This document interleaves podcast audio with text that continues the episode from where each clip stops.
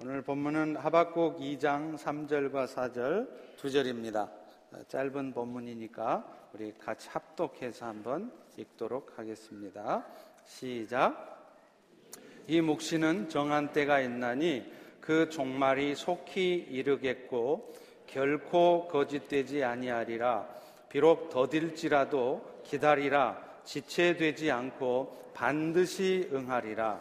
보라 그의 마음은 교만하며 그 속에서 정직하지 못하나 의인은 그의 믿음으로 말미암아 살리라. 아멘.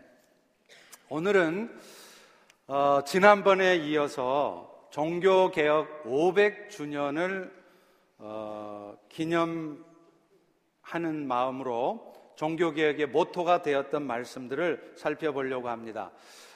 어, 종교 개혁의 모토가 되었던 말은 어, 지난번에 말씀드린 것처럼 세 가지였습니다. 우리 다 같이 한번 따라서 하겠습니다. 솔라 그라티아 오직 은혜라는 말이죠. 또 솔라 피데 오직 믿음으로 구원 얻는다 하는 말입니다. 그리고 마지막으로 솔라 스크립츄라 우리의 신앙의 근거는 오직 성경이다 하는 것입니다. 오늘은 그 중에서 두 번째 솔라 피데 오직 믿음으로라는 주제를 가지고 말씀을 나눠 보겠습니다.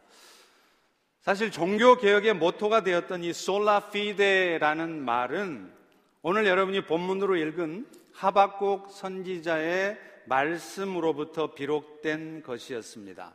이 말씀은 이제 나중에 사도들에 의해서 신약에 넘어가면 복음의 핵심을 설명하는데 이 말씀들이 자주 사용이 됩니다.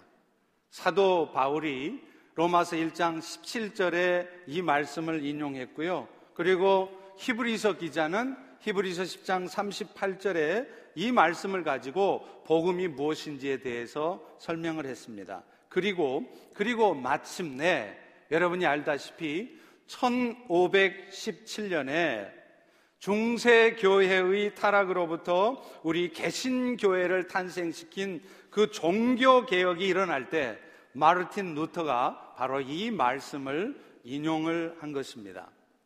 그렇기 때문에 오늘 이 본문의 말씀은요, 기독교 2000년의 역사에서 어쩌면 가장 중요한 말씀일 수 있습니다. 또 오늘날 성도 여러분들의 삶에 가장 힘이 되는 말씀이기도 합니다. 실제로 이 말씀 때문에 초대교회 많은 그리스도인들은 신앙의 핍박을 이겨냈어요.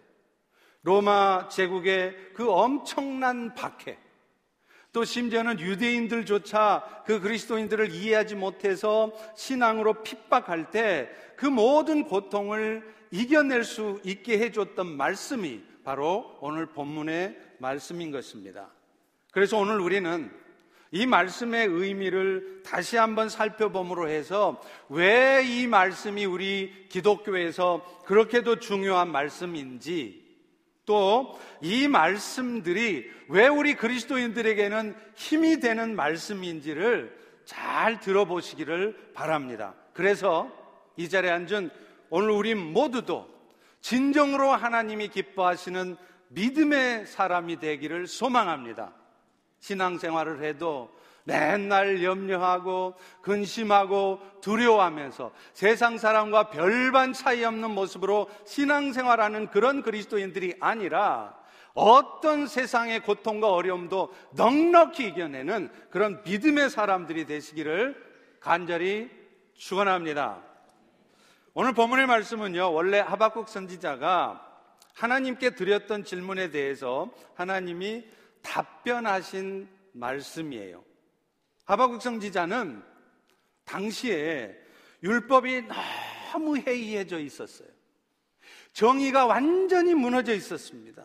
그런 상태에서 도대체 하나님, 하나님은 언제까지 이런 절망적인 상황을 지켜만 볼 것입니까? 라고 하나님께 항변하는 차원에서 질문을 했던 거예요. 하박국 1장 13절에 보면 이렇게 나옵니다. 주께서는 눈이 정결하심으로 악을 참아 보지 못하신다는데 폐역을 참아 보지 못하신다는데 어찌해서 저 거짓된 자들을 저렇게 승승장구하고 잘 사는데 방관하십니까? 악인들이 의로운 사람들을 삼키게 있는데도 못 살게 굴고 있는데도 왜 하나님은 가만히 계십니까? 이렇게 항변을 한 것입니다. 어쩌면 오늘 이 자리에 앉은 우리 모두도 하고 싶은 질문일 수 있습니다. 오늘날 세상이 그렇잖아요. 착하게 살고 거룩하게 살면 잘 되는 것이 아니라 오히려 그것 때문에 더 고통스럽고 더 힘들어지는 경우도 많습니다. 오히려 우리보다 악한 사람들이 훨씬 더 돈 잘 벌고 훨씬 더 세상에 잘 되는 것을 우리는 수도 없이 봅니다. 이럴 때 우리는 하박국 선지자와 같은 질문을 던질 수밖에 없는 거예요. 이런 하박국의 질문에 대해 하나님은 이렇게 대답하십니다. 우리 다 같이 3절을 읽겠습니다. 시작. 이 묵시는 정한 때가 있나니 종말이 속히 이르겠고 결코 거짓되지 아니하리라. 비록 더딜지라도 기다려라. 지체되지 않고 반드시 응할 것이라. 여러분, 세상이 아무리 악이 흥성하고요. 그래서 저 악한 세상이 절대로 끝날지 않을 것 같을지라도 결국, 결국에는 종말적인 심판이 오게 되어 있다는 거예요. 그래서 그때가 되면 세상의 모든 악한 것들은 하나님 앞에 심판을 받아 멸망당할 것이라고 그렇게 말씀을 합니다. 그런데, 그런데 우리 하나님께서는 이 말씀을 하시면서 중요한 말씀을 한마디를 더 덧붙이세요. 그 종말의 때에 하나님의 심판을 면하게 될 자들이 있을 터인데 그 사람들은 착하게 산 사람도 아니고 하나님의 말씀대로만 산 사람도 아니고 어떤 사람들이 그 종말의 심판을 면하느냐? 바로 믿음을 가진 자들. 선한 행위를 한 사람들이 종말의 심판을 받지 않는 게 아니라 믿음을 가진 사람들이 그 심판을 받지 않을 거라는 겁니다. 우리 다 같이 4절을 읽어보겠습니다. 시작. 보라, 그의 마음은 교만하며 그 속에서 정직하지 못하나 의인은 그의 믿음으로 말미암아 살리라. 그 마음속에 교만한 것이 있고 그 속에 정직하지 못한 사람들이 세상에 수두룩 복적합니다. 그러나 그럴지라도 하나님의 은혜를 입어서 예수 그리스도를 믿는 믿음으로 말미암아 의로운 자라고 하나님 앞에 인정받은 자들은 그 멸망의 심판을 받지 않게 될 것이다 라고 말씀하는 것입니다. 그렇다면 그렇다면 오늘 하박국 선지자가 말씀한 그 말, 그래서 종교개혁의 모토가 되었던 그 말이 갖는 구체적인 의미는 무엇이겠습니까? 오직 의인은 믿음으로 말미암아 살게 된다는 이 말씀이 갖는 첫 번째 의미는요. 우리가 의인이 되어지고 그래서 의롭다고 인정받아 그 멸망의 심판을 받지 하게 되는 것은 오직 믿음으로 되는 것이다. 라는 것을 말하는 것입니다. 사랑하는 성도 여러분, 오늘날 하나님을 떠나 사는 인생들의 마음에는요, 다 부패한 마음들이 있어요. 예외가 없습니다.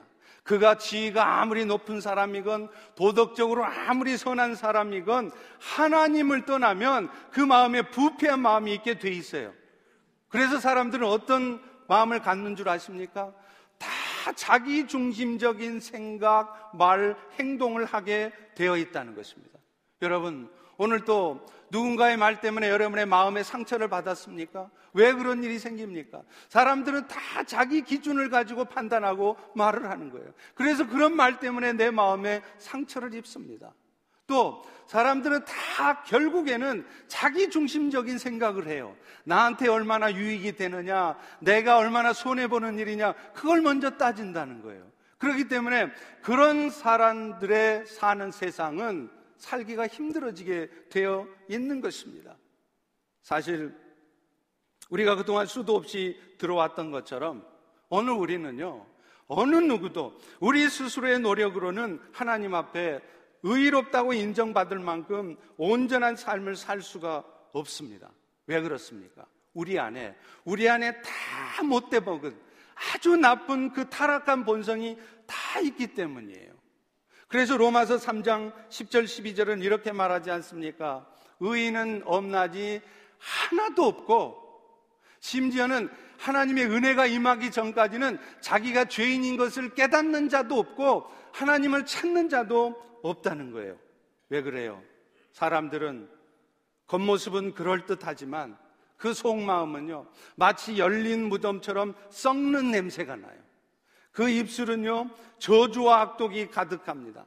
나한테 좋은 말 해주고, 나한테 좋게 대해주면 나도 축복의 말 해줘요. 그런데 내 마음에 조금만 상처가 되고 아픈 말 해보세요. 금방 같이 불화살을 쏘아대지 않습니까?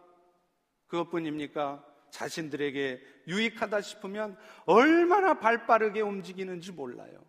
그러니 이런 악한 본성을 가진 인생들이 무슨 수로 자기 의지를 통해 하나님 앞에 나 이만하면 의로운 자죠 인정받을 수 있냐 이 말이에요.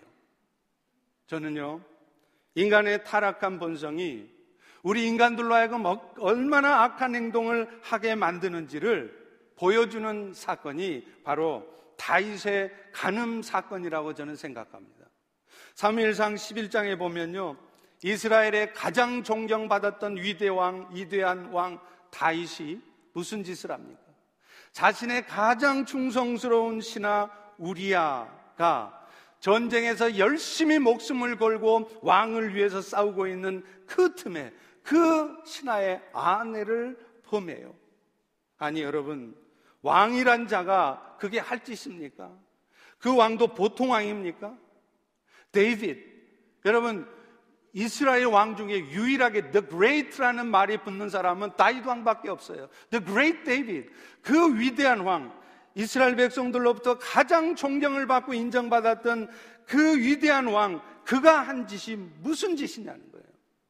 여러분, 이 사건은 오늘 우리 인간들 모두에게 부패한 마음이 있고 그 부패한 마음이 있으면 어느 누구든 예외 없이 악한 짓을 할 수 있다는 것을 보여주는 것입니다. 우리 스스로의 힘으로는 절대로 그 악을 이겨낼 수 없다는 것이에요. 그래서 성경에도 의인은 없나니 하나도 없다고 그렇게 말하고 있는 것입니다. 그리고 그들은 결국 하나님을 떠나서 그런 죄악된 삶을 산 결과 자기 중심적인 삶을 살 수밖에 없고 종국에는 하박국 선지자에게 말씀하신 것처럼 하나님의 심판을 받아서 영원한 멸망에 빠지는 것입니다. 그런데 그런데 우리 하나님께서는 이렇게 사망 가운데 사망에 처할 수밖에 없는 인생들을 극률이 여겨 주셔서 그들이 그 사망으로부터 빠져나올 수 있도록 은혜를 베풀어 주셨는데 그것이 그것이 바로 예수 그리스도를 통해 베풀어 주신 구원의 은혜라는 것입니다. 그것을 위해 하나님은 예수님으로 하여금 우리를 대신해서 아니 여러분들을 대신해서 여러분이 치러야 될 죄의 대가를 대신 치르게 하셨어요. 갈라디아서 3장 13절에 보십시오.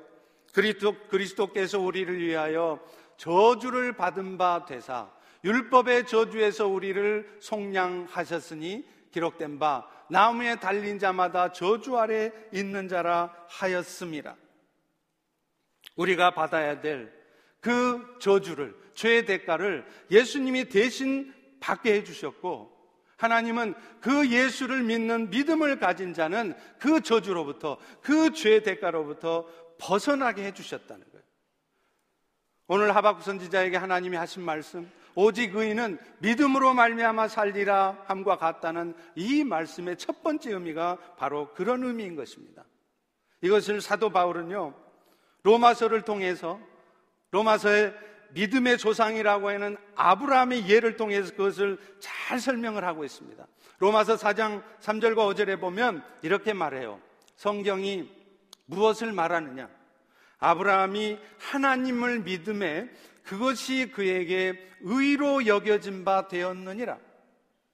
일을 아니할지라도 경건하지 않은 자를 의롭다고 하시는 분을 믿는 자에게는 그 믿음을 그를 믿는 믿음을 가지고 의롭게 여김받게 하셨다는 겁니다. 여러분, 이 말씀에서 일을 하지 않는다는 말이 무슨 말일까요? 하나님 앞에 의롭다고 인정받을 만큼 충분히 선한 행위를 하지 않았다는 것입니다. 실제로 여러분 아브라함을 보면요. 아브라함은 그가 하나님 앞에 의롭다고 인정을 받을 즈음에 전혀 하나님 나라의 백성다운 삶을 살지 않았어요. 전혀 선한 모습이 없었습니다. 그런데 그런 상태에서도 아브라함은 이미 하나님 앞에 의롭다고 여김을 받았다는 거예요. 그 이유가 무엇입니까? 창세기 15장 6절에 보면 이렇게 설명하고 있어요. 아브라함이 여호와를 믿으니 여호와께서 이를 그의 의로 여기시고 아브라함이 착하게 살았으니 그런 모습을 보고 하나님이 아브라함을 의롭게 여겼다. 이렇게 말하고 있지 않다는 것입니다. 여러분, 실제로 아브라함은요, 이스라엘 백성들이 대부분 생각하는 것처럼 이스라엘 백성들은 어떻게 생각했죠?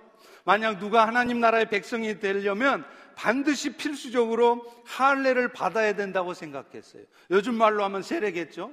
그런데 아시다시피 아브라함은 할례를 받기 전에 이미 하나님 앞에 의로운 백성으로 인정을 받았습니다.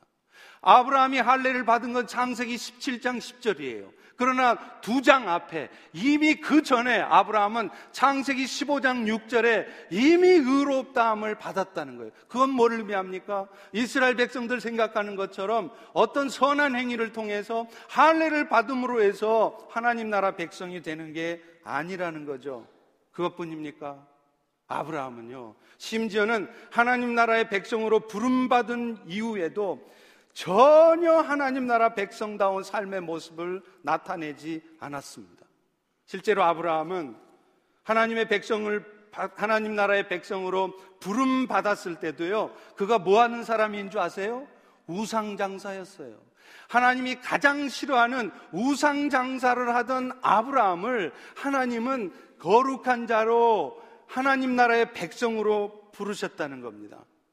심지어는요, 하나님 나라 백성으로 부름받은 이후에도 그는 여전히 연약한 모습을 나타냅니다.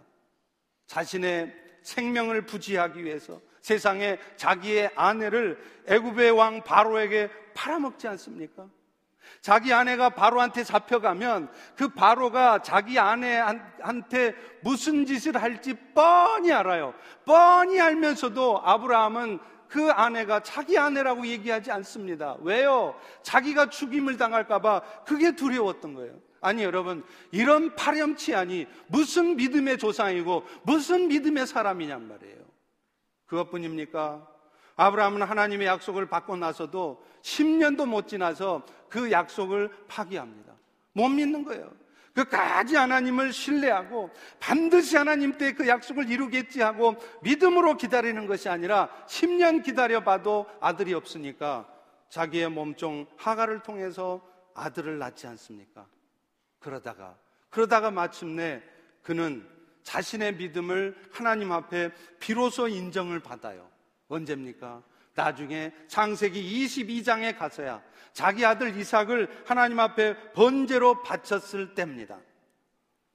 그런 아브라함을 보고 하나님은 창세기 12장 2절에 이렇게 말씀하죠. 네가 너의 아들 독자라도 내게 아끼지 아니하였으니 내가 이제야 이제야 네가 하나님을 경외하는 줄을 알겠다. 그런데 여러분 잘 보십시오. 잘 보십시오. 이 창세기 22장 12절을 보면 아브라함은 이 아들 이삭을 하나님 앞에 번제로 드리는 이 사건을 통해서 비로소 그의 믿음을 인정받고 하나님 나라의 백성이 된 것 같지만 그게 아니었다는 거예요. 그런 믿음의 행위를 통해서 하나님 앞에 자신의 행위를 인정받기 이전에 훨씬 전에 아브라함은 여전히 어설프기도 하고 여전히 연약한 모습이 있고 여전히 나쁜 짓도 했지만 하나님 앞에 그는 이미 인정을 받고 있습니다. 의로운 자라고 인정을 받았다는 거예요. 무엇 때문이에요? 그의 믿음 때문이라는 것입니다. 여러분, 결국 이 아브라함을 통해서 우리에게 보여주는 것이 무엇입니까? 우리가 뭔가 확실하게 하나님 앞에 인정받을 만한 어떤 분명한 삶이 있어야 비로소 우리가 의인이 되고 구원을 얻는 것이 아니라는 것입니다. 여러분 중에는 분명히 믿음은 있지만 아직 믿음이 연약해서 여전히 어설퍼서 나쁜 짓도 하고 죄도 짓는 사람들이 있을 것입니다. 그러나 그런 연약한 모습이 있을지라도 성령께서 인쳐 주심으로 말미암아 우리에게 축복하신 결과 내 안에 믿음이 생겨지면 내 안에 예수 그리스도를 믿는 믿음이 있으면 그 믿음 때문에 우리는 하나님 앞에 의롭다고 인정받고 구원을 얻는다는 것입니다. 할렐루야, 할렐루야, 할렐루야. 여러분 이럴 때 아멘을 크게 하셔야 됩니다. 할렐루야. 그렇다면 그런 은혜를 받은 여러분들이라면 우리는 함부로 연약한 지체를 판단해서는 안 돼요. 어쩌면 그들의 연약한 모습을 보면서 맞아. 나도 그랬어. 나도 믿음이 연약했다면 저랬을 수 있는 것이지. 그렇게 생각해야지. 조금만 연약한 모습이 보고 보이고 조금만 뭔가 잘못된 모습이 보이면 쉽게 판단하고 쉽게 정지하고 그것은 믿음으로 말미암아 의롭다 여김을 받은 그런 엄청난 은혜를 받은 성도의 마땅한 모습이 아니라는 것입니다. 그런데 여러분, 의인이 믿음으로 산다는 말은 또 하나의 의미가 있어요. 그것은요, 우리가 믿음으로 말미암아서 의인이 될 뿐만 아니라 이제 의인으로서의 신분이 유지되는 것 역시도 믿음 때문이라는 거예요. 예수님 때문에 우리가 그 의인으로 신분을 유지한다는 것입니다. 내가 착하게 살아내서 그제서야 비로소 내가 의인의 신분이 유지되는 게 아니라는 거예요. 제가 처음 예수를 믿고 신앙생활 하면서요. 가장 놀랐던 게 뭔지 아세요? 예수를 믿고 하나님의 자녀가 된 이후에도 제 마음 속에 여전히 죄악된 마음이 남아있는 거였어요. 저는 깜짝 놀랐습니다. 저는요, 적어도 예수를 믿기만 하면 사람이 완전히 달라지는 줄 알았습니다. 죄를 안 지을 뿐만 아니라 심지어는 예수만 들어가면 그 순간서부터 전혀 죄 지을 생각조차 안 나는 그런 완전히 다른 존재가 되는 줄 알았어요. 그런데 아니더라고요. 여전히 제 안에 죄악된 마음이 움직이는 것을 발견했습니다. 그렇다면 우리가 예수 믿는 사람과 예수 믿지 않는 사람이 어떤 차이가 있겠습니까? 우리가 예수를 믿게 된다는 것은 예수만 믿으면 아예 죄도 안 짓고 죄질 생각조차 안 나는 게 아니에요. 우리가 예수를 믿기 전과 지금이 다른 것은요. 예수 믿기 전에는 죄와 쉽게 타협을 합니다. 그리고 심지어는 아무런 죄책감 없이 죄를 짓기도 합니다. 그렇지만 이제 예수를 믿게 되면 성령의 도우심을 통해서 죄를 이길 수 있게 된다는 거예요. 죄를 이길 수 있는 존재가 된다는 것이지 죄 지을 생각조차 안 나는 전혀 다른 존재가 된다는 게 아니라는 거예요. 그런데 그런데 문제는 뭡니까? 우리가 그 죄를 이기는 것이 항상 이기는 것이 아니라는 것이죠. 저와 여러분이 너무나 잘 알지 않습니까? 어떤 때는 성령의 도우심을 통해서 죄를 이겨냅니다. 아니야, 그건 아니야. 이건 죄야. 내가 그러면 어두운 마음에 빠지면 안 되지. 이겨냅니다. 항상 그렇습니까? 어떤 때는요. 성령의 도우심을 구하지도 않고 그래서 내 마음에 내 생각대로 내 마음을 맡겨버리면 나도 모르게 욕심을 따라가요. 그래서 나도 모르게 죄를 짓는 것입니다. 그리고 그 죄에 대한 죄책감 때문에 한동안 고뇌하며 힘들어 한다는 거예요. 아마 여러분 중에도 틀림없이 그런 분들이 있을 것입니다. 그렇다면 그런 우리가 하나님의 은혜로 얻은 이 의인의 신분을 도대체 어떻게 유지해 갈 수 있겠습니까? 그 답이 바로 로마서 1장 17절에 있는 것입니다. 복음에는 하나님의 의가 나타나서 믿음에서 믿음으로 이르게 하나니 오직 의인은 믿음으로 말미암아 살리람과 같으니라. 여러분 여기서 하나님의 의라는 것은요. 전혀 의롭지 않은 죄인인 여러분들을 의로운 자로 만들어 주시는 하나님의 은혜로우신 성품을 얘기를 하는 것입니다. 그런데 그 하나님의 은혜로운 성품이 어떻게 작동을 하느냐? 처음부터 끝까지 오직 믿음으로 예수로 이루어진다는 거예요. 믿음에서 믿음으로 이르게 하나니 이 부분이 우리 개혁 성경에는 무슨 말인지 잘 이해가 안 가요. 여러분 이해하셨나요? 이게 무슨 말이에요? 믿음에서 믿음으로 이른다? 이게 도대체 무슨 말이지? 이 부분이 영어 성경에 보면 그 의미가 더 분명해집니다. A righteousness that is by faith from first to last. 처음이라는 것은 뭐냐면 우리가 처음 예수를 믿을 때요. 그런데 우리가 의인이 되는 것은 처음 예수를 믿을 때뿐만 아니라 to last 죽어서 천국 갈 때까지 오직 믿음으로만 우리의 faith 하나님의 은혜로 우리가 갖게 된 이 믿음으로만 이 righteousness가 유지되는 것이지 처음 구원을 얻을 때는 하나님의 은혜로 얻었을지라도 그 과정에서 우리가 말씀대로 혹여 살지 못하고 또 하나님의 뜻대로 온전히 살지 못하면 그 구원이 취소돼서 다시 지옥 가고 그런 일 없다는 거예요. 처음 우리에게 주신 그 믿음 때문에 그 예수 때문에 우리는 끝까지 혹여 연약할지라도 혹여 부족할지라도 끝까지 그 신분이 유지되어진다는 것입니다. 물론 여러분들 중에는 처음 예수 믿을 때보다는 지금이 훨씬 더 거룩한 삶을 살고 있는 분들이 대부분일 것입니다. 그러나 여러분, 그렇다고 해서 여러분 모두가 지금 나는 하나님 앞에 이 정도면 완전한 의입니다. 이렇게 인정받을 만큼 100% 완벽하게 의로운 삶을 살고 계신 분이 있을까요? 그렇기 때문에 처음 우리를 하나님의 자녀 참아 주실 때뿐만 아니라 그 이후에도 계속해서 우리에게는 주의 은혜가 필요한 것이에요. 그 주의 은혜가 없다면 예수 그리스도로 우리가 옷 입혀지지 않았다면 우리는 언제 우리가 받은 구원을 취소받을지 모른다는 거예요. 언제 캔슬될지 모른다는 것입니다.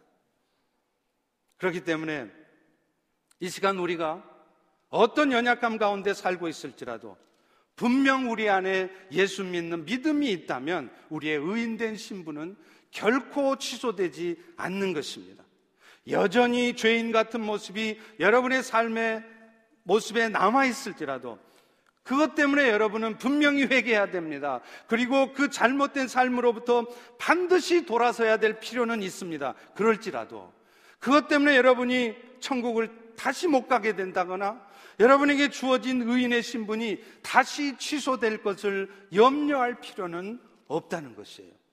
그래서 그래서 이런 구원의 은혜를 가장 잘 설명한 말을 여러분들에게 한번 따라 해 보도록 하겠습니다. 우리 다 같이 한번 따라서 해 보겠습니다.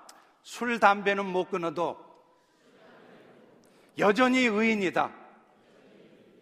언젠가는 끊게 될 것이다. 계속 안 끊으면 천국에 먼저 가는 수가 있다. 여러분, 우리가 죄를 짓고 있으면 성령께서 우리를 가만 놔두지 않으세요. 징계하십니다.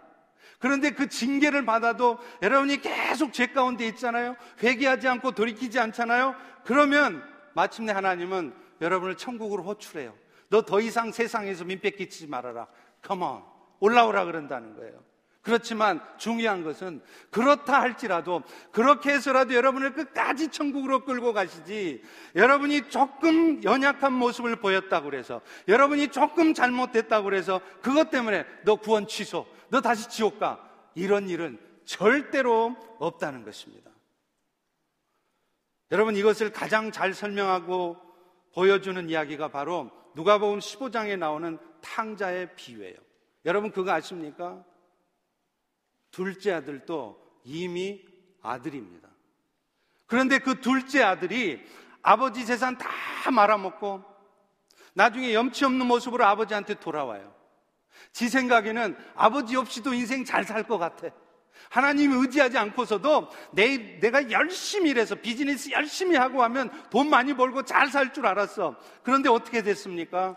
있는 돈 다 날리고 허랑방탕하게 다 날리고 염치 모습으로 아버지한테 돌아오잖아요. 그런데 놀라운 것은 그런 방탕한 삶을 살다가 재산 다 날려먹고 돌아온 둘째 아들을 아버지는 동구 밖에서 기다리고 있었다는 것입니다. 누가복음 15장 20절에 보면 이렇게 말합니다. 아직도 거리가 먼데 아버지가 그를 보고 치근히 여겨 달려가 목을 안고 입을 맞춘. 여러분, 그 당시에 무슨 셀폰이 있었겠어요? 아버지, 나 생각해 보니까 아버지한테 가는 게 맞는 것 같아. 나 다음 주일날 아버지한테 갈게. 기다리세요. 그렇게 연락하고 갔습니까? 그런데 둘째 아들이 아버지한테 가는 날, 그날 마을 입구에 아버지가 서 있다는 거예요. 그것은 뭘 의미합니까? 그 아버지는 매일 그 자리에 서서 둘째 아들이 돌아오기를 기다렸다는 거 아닙니까?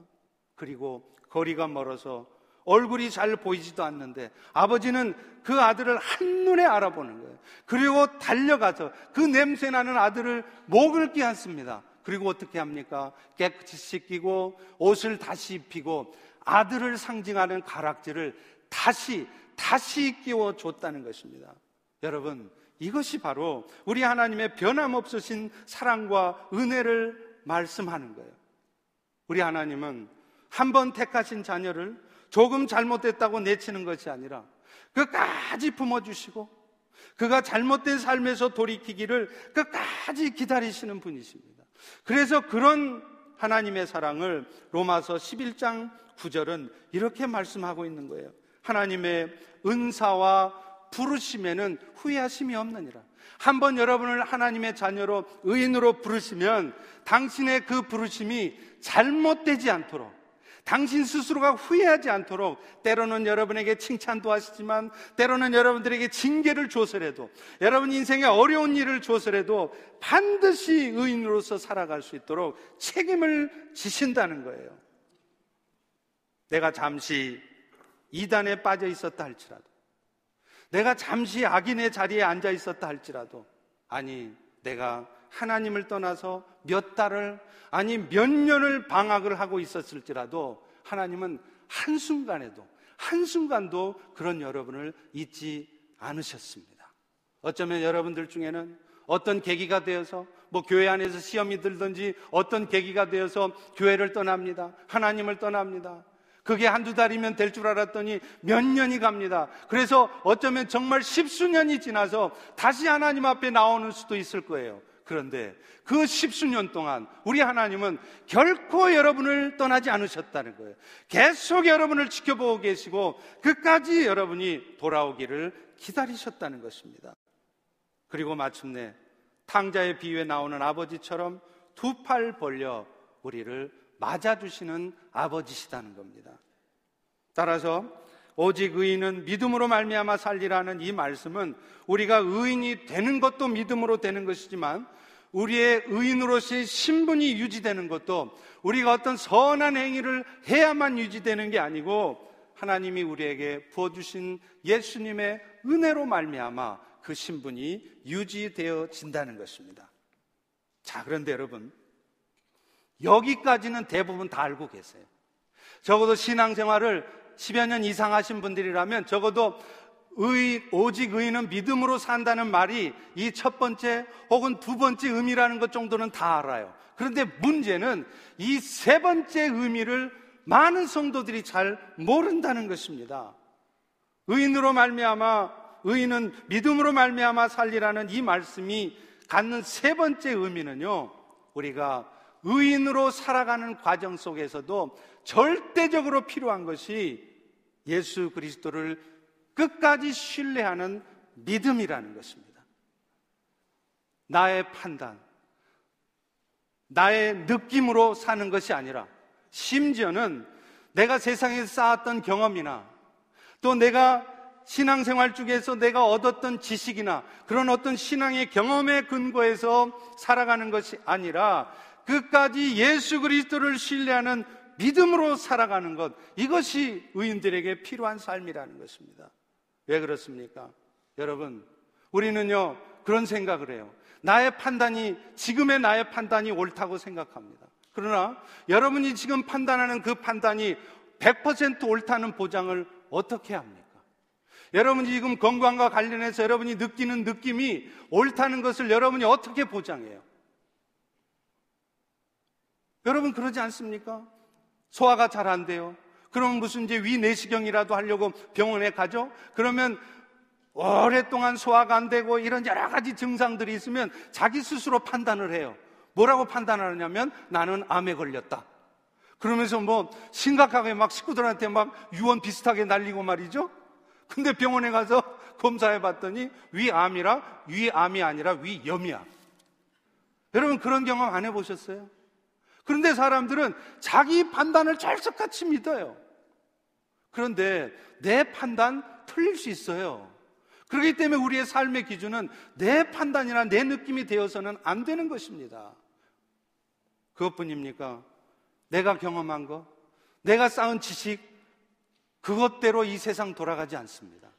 결국에는요, 이 세상의 주인 대신 하나님의 뜻대로 세상이 돌아가는 것이지, 내가 경험했던 그 세상의 경험과 지식대로 돌아가는 게 아니에요. 그렇기 때문에 의인된 자들은 어떤 삶을 살아야 되느냐? 오늘도 나의 경험, 나의 지식에 근거해서, 나의 판단과 나의 느낌의 경험에서 살아가는 것이 아니라 끝까지, 끝까지 예수 그리스도를 신뢰하는 그 믿음 가운데 사셔야 된다는 거예요.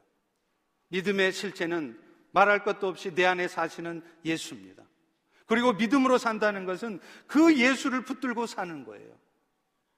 예수를 붙들고 산다는 말은 오늘도 내 안에 우주를 창조하시고 오늘 또 당신의 뜻 가운데에서 이 모든 우주 상황들을 운행하고 계시는 하나님께서 계시고 그래서 그분의 뜻 가운데에서 모든 인생의 문제들이 지금도 돌아가고 있다는 사실을 믿는 것이에요. 내 기준으로 판단하고 내 기준으로 생각하는 게 아니라 예수님께서 그 일을 하고 계신다는 것을 받아들이는 것입니다. 오늘 본문의 하박국 선지자도요. 이런 자신의 질문에 대해서 하나님께서 대답하신 말씀을 듣고 이렇게 결론을 내립니다. 우리 다 같이 하박국 2장 20절을 읽겠습니다. 시작. 오직 여호와는 그 성전에 계시니 온 땅은 그 앞에서 잠잠할지니라. 여호와께서 거하시는 성전은 바로 여러분 자신들입니다. 왜 그렇습니까? 지금 이 순간에도 여러분 안에는 하나님의 영이신 성령께서 여러분을 성전 삼고 계시기 때문입니다. 그런데 오늘 하박국 선지자가 뭐라고 말해요? 그분께서 여러분을 성전 삼고 계시다면 온 땅은 그 앞에서 잠잠해야 된다는 거예요. 이 말은 바꿔 말하면 어떤 말입니까? 여호와가 오늘 또 내 안에 계심으로 온 천하는 내 앞에서 잠잠할지니라 이렇게 말해야 된다는 것입니다. 사실 우리가 온 천하를 상대해서 이런 말을 뱉는다는 거 쉬운 말 아니겠죠? 왜 그래요?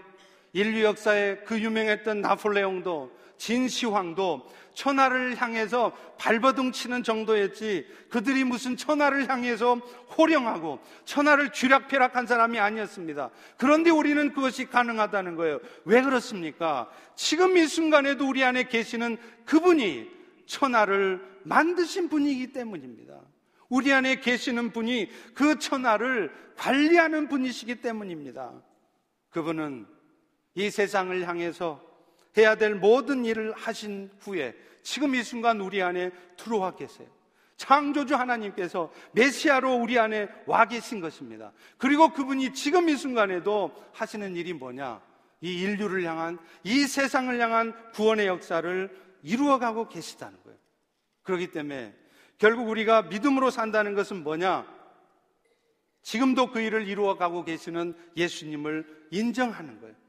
그리고 그렇기 때문에 내 앞에서 벌어지는 모든 일들을 향해서 위축되고 염려하고 두려워하는 것이 아니라 먼저 그 세상을 향하여 내 앞에서 잠잠할지니라 이렇게 선포할 수 있어야 된다는 것입니다.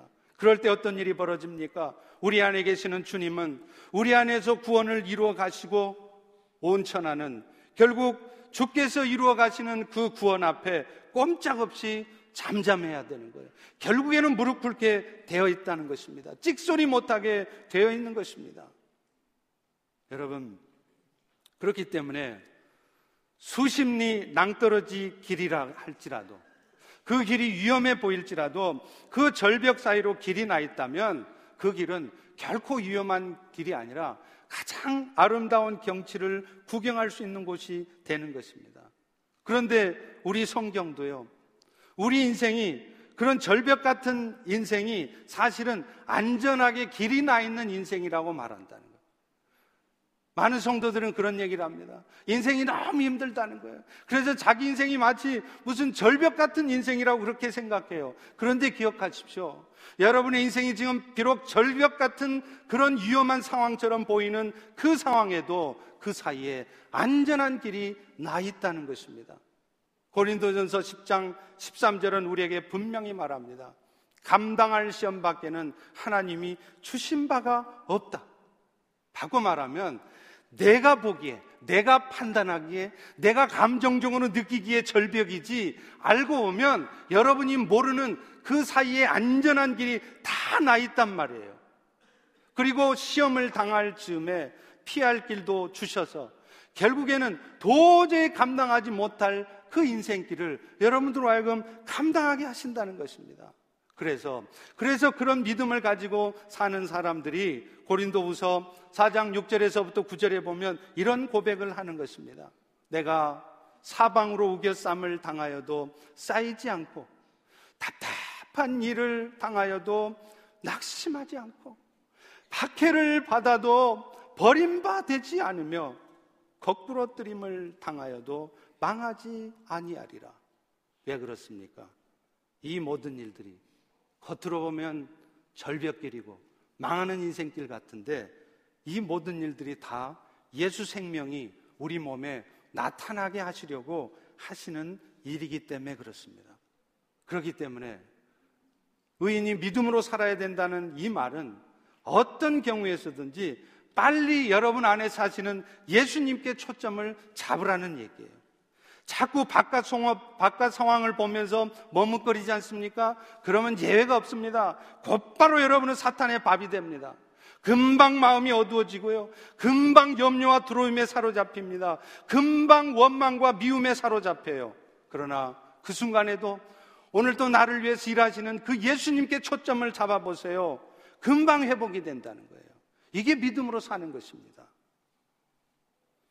제가 한국에 있을 때 우리 목사님들과 함께 교역자 수련회를 간 적이 있어요.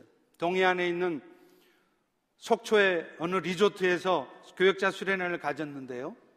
여러분 아마 한국에서 떠나신 지가 오래돼서 잘 모르실 것입니다만은 지금 동해안 가는 일이요. 가는 길이 얼마나 새 길이 많이 났는지 몰라요. 그래서 서울에서 동해안, 속초 이런 데까지 두 시간이 채 안 걸립니다. 고속도로에다가 길이 여러 개가 나 있어요. 그런데 아직도 한계령을 통해서 가면은요, 시간이 좀 더 걸리긴 해도 그 설악산의 아름다운 경치를 구경할 수 있어서 훨씬 더 좋습니다. 여러분도 한국 가시면 일부러라도 미시령이나 이런 빠른 길 가지 마시고 한계령으로 한번 가보세요. 그래서 우리 교역자들도 승합차를 타고 한계령으로 해서 설악산을 가기로 했습니다. 근데 점심 무렵쯤에 한계령 휴게소에 도착을 해서 맛있는 점심도 먹고 구경도 하고 쉬었다가 이제 동해안으로 속초로 내려가려고 차를 탔는데요. 앞불사 차가 시동이 안 걸리는 거예요. 알고 보니까 전기 공급 장치가 고장이 난 겁니다. 할 수 없이 우리는 그 승합차는 견인에 보내고 택시 여러 대로 나누어서 타고 갔습니다. 그런데 이 택시비가 얼마나 비싸던지 막 택시 한 대도 막 몇만 원, 십만 원이 넘어가니까 막 은근히 막 화가 나는 거예요. 그래서 속으로 어떤 생각이 드냐면 아니 차량 점검 좀 하지. 내가 그렇게 말했는데 그 김 목사 어디 있어? 마음에 막 원망이 생겨요. 그것뿐입니까? 미시력으로 가자 그럴 때 갔으면 이런 일 없었을 텐데 왜 하필 시간 더 걸리는 한계령으로 와가지고 이런 고생을 하냐 돈 많이 들어 시간 지체돼 일정 찾을라 도대체 한계령으로 가자 그런 놈 누구야? 마음에 막 분노가 생기고 원망이 생기는 거예요 그런데 여러분 사실 전기 장치 고장이라는 거는요 그런 거 아시는 분은 아시겠지만 미리 알 수가 없어요 아무리 점검해도 기계장치 고장은 점검하면 알 수 있지만 전기장치는요, 고장 날 것을 예측을 할 수가 없습니다. 그러니 아무리 점검한다 한들 그거 고장 날 줄을 어떻게 알았겠어요? 그런데요, 그런데 나중에 알고 보니까 이 모든 일들이 다 그 택시 기사 영원 구원시켜 주시느라고 하나님이 하신 일들이었더라고요. 제가 탔던 택시 기사가 여자분이었습니다. 근데 이분이요, 젊어서 20, 30대 젊어서 남편하고 이혼을 했어요. 그래서 50 중반이 될 때까지 30년 가까이 여자가 혼자서 택시 운전을 해서 가족들을 다 먹여 살렸어요. 미국이야 그렇다 치지만 한국에서 여자가 택시 운전해서 30년 동안 가족을 먹여 살렸으니 얼마나 우여곡절이 많았겠습니까? 남자 승객들이 껐떡하면 성추행하려고 달려들고 동료 남자 기사들도 함부로 무시하고 그러다 보니까 이분은 그런 무시를 안 당하려고 괜히 필요 이상으로 센 척하는 거예요. 막 거친 말도 하고 막 욕도 하고. 그런데 정작 자기 마음은 별로 그렇게 하고 싶지 않은 거예요. 그런 삶이 너무 싫었던 겁니다. 그런데 이런 삶을 억지로 억지로 30년을 살았던 거예요. 그러다 보니 가끔은 자기 마음 속에도 정말 교회라도 가서 마음을 좀 내려놓고 싶은 마음이 있었다는 거예요. 그래서 제가 물어봤습니다. 아니, 기사님은 도대체 그 어려운 상황에서 왜 하필 교회 갈 마음이 들었습니까? 그랬더니 알고 봤더니요. 이 기사분의 어머니가 권사님이셨어요. 또 자기 동생네는 목사님이랍니다. 그러니 얼마나 이분을 위해서 주위에서 기도를 했겠습니까? 그래서 제가 그 기사분에게 설명을 해 줬습니다. 왜 우리 인생이 이렇게 힘든지 그것은 결국은 죄와 죄로 말미암는 죽음의 문제일 뿐이다. 그리고 그 죄의 문제를 궁극적으로 해결하신 예수님만이 당신 인생의 궁극적인 해답이 될 것이다. 이런 말씀을 해드렸어요. 그랬더니 그 말을 진지하게 이 기사분이 듣더니 정말로 자신의 인생의 해답이 정말 예수님에게 있는 것 같다고 그렇게 고백을 하면서 이제 오는 주일부터 꼭 교회에 나가겠다고 그렇게 약속을 했습니다. 할렐루야! 이럴 때 아멘 하시라니까요. 할렐루야! 이분이 교회를 갔을까요? 안 갔을까요? 그 다음 주에 저한테 전화가 왔어요. 목사님, 이번 주에 교회를 갔는데 얼마나 마음이 편하고 좋았는지 모른다고. 목사님한테 너무 감사하다고. 여러분, 하나님이 하신 일입니다. 차가 고장나서 돈 많이 들고 일정에 차질나고 이런 상황만 쳐다보면 우리는 화가 나요. 막 염려가 생겨요. 막 미워 죽겠어요. 그런데 이 모든 상황을 통해서 주님이 결국 하려고 했던 것은 그 한 영혼을 구원시키는 것이었습니다. 아니, 어쩌면 그 영혼을 구원시키려고 그렇게 뜻하지 않은 일이 발생한 것인지도 모릅니다. 여러분 인생에 벌어지는 모든 일들이 사실은 다 그렇다는 것입니다. 그렇기 때문에 오늘 우리는 오늘 또 한순간도 놓침이 없이 그 구원을 이루어 가시는 그 주님을 믿어드리면 되는 거예요. 지금도 가만히 계시는 것이 아니라 여전히 움직이시는데 뭘 움직이 위해서 움직이시느냐? 세상 구원하는 그 일을 위해서 움직이신다는 것입니다. 그 상황에서 우리가 할 일은 무엇입니까? 하박국 선지자처럼 현지 상황을 보면서 답답해하고 안 되는 것밖에 없다고 그렇게 말하는 게 아니에요. 그런 상황에서도 여러분 한 발만 물러서서 보세요. 그러면 지금도 구원의 하나님이 일하고 계시는 판국이라는 것을 알 수 있습니다. 거기에는 우리가 알지 못하는 놀라운 비밀이 있습니다. 여러분이 전혀 예상하지 못했던 놀라운 일들이 기다리고 있단 말이에요. 그렇기 때문에 그 하나님께서 구원 생활을 하고 계실 때 그런 여러분들은 믿음 생활을 해주고 있으면 되는 것입니다. 우리 다 같이 한번 따라서 해보겠습니다. 하나님은 구원 생활, 성도는 믿음 생활, 온천하는 잠잠 생활. 잠잠하게 돼 있어요. 믿음 생활이라는 것은 수족관 안에 상어를 보듯이 상어를 보는 것입니다. 여러분, 상어가 아무리 입을 크게 벌리면서 막 잡아먹을 것처럼 달려들고 별짓 다 해도요. 그래 봐야 수, 수족관 안의 상어입니다. 그런데 그런 상어를 보고 우리는 맨날 놀랜단 말이에요.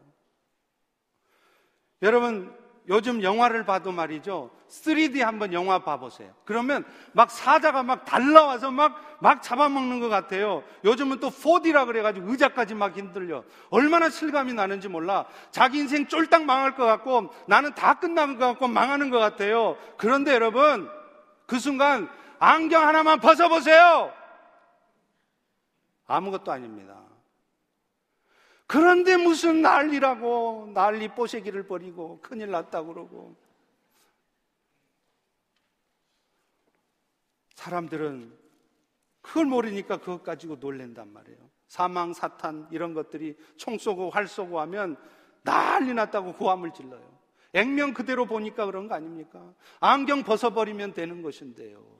믿음의 눈으로 봐버리면 아무것도 아닌데요. 지금 우리 안에 계시는 이 세상의 주인이신 여러분의 인생의 주인 되신 예수님께서 구원 생활을 이루어가고 있는 것일 뿐인데 오늘 우리는 믿음 생활만 하면 된대.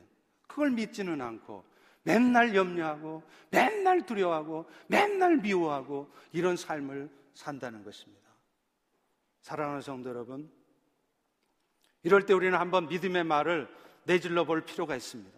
우리가 내질리는 말이 사람이 만들어낸 말이면 그 보장 안 됩니다. 그렇지만 이 말이 성경에 나와 있는 말이에요. 우리 다 같이 한번 따라서 해보겠습니다. 온 천하는 잠잠할지어다. 이런 믿음을 가지고 승리하시는 여러분이 되시기를 축원합니다. 우리 다 일어나셔서 우리 오직 믿음으로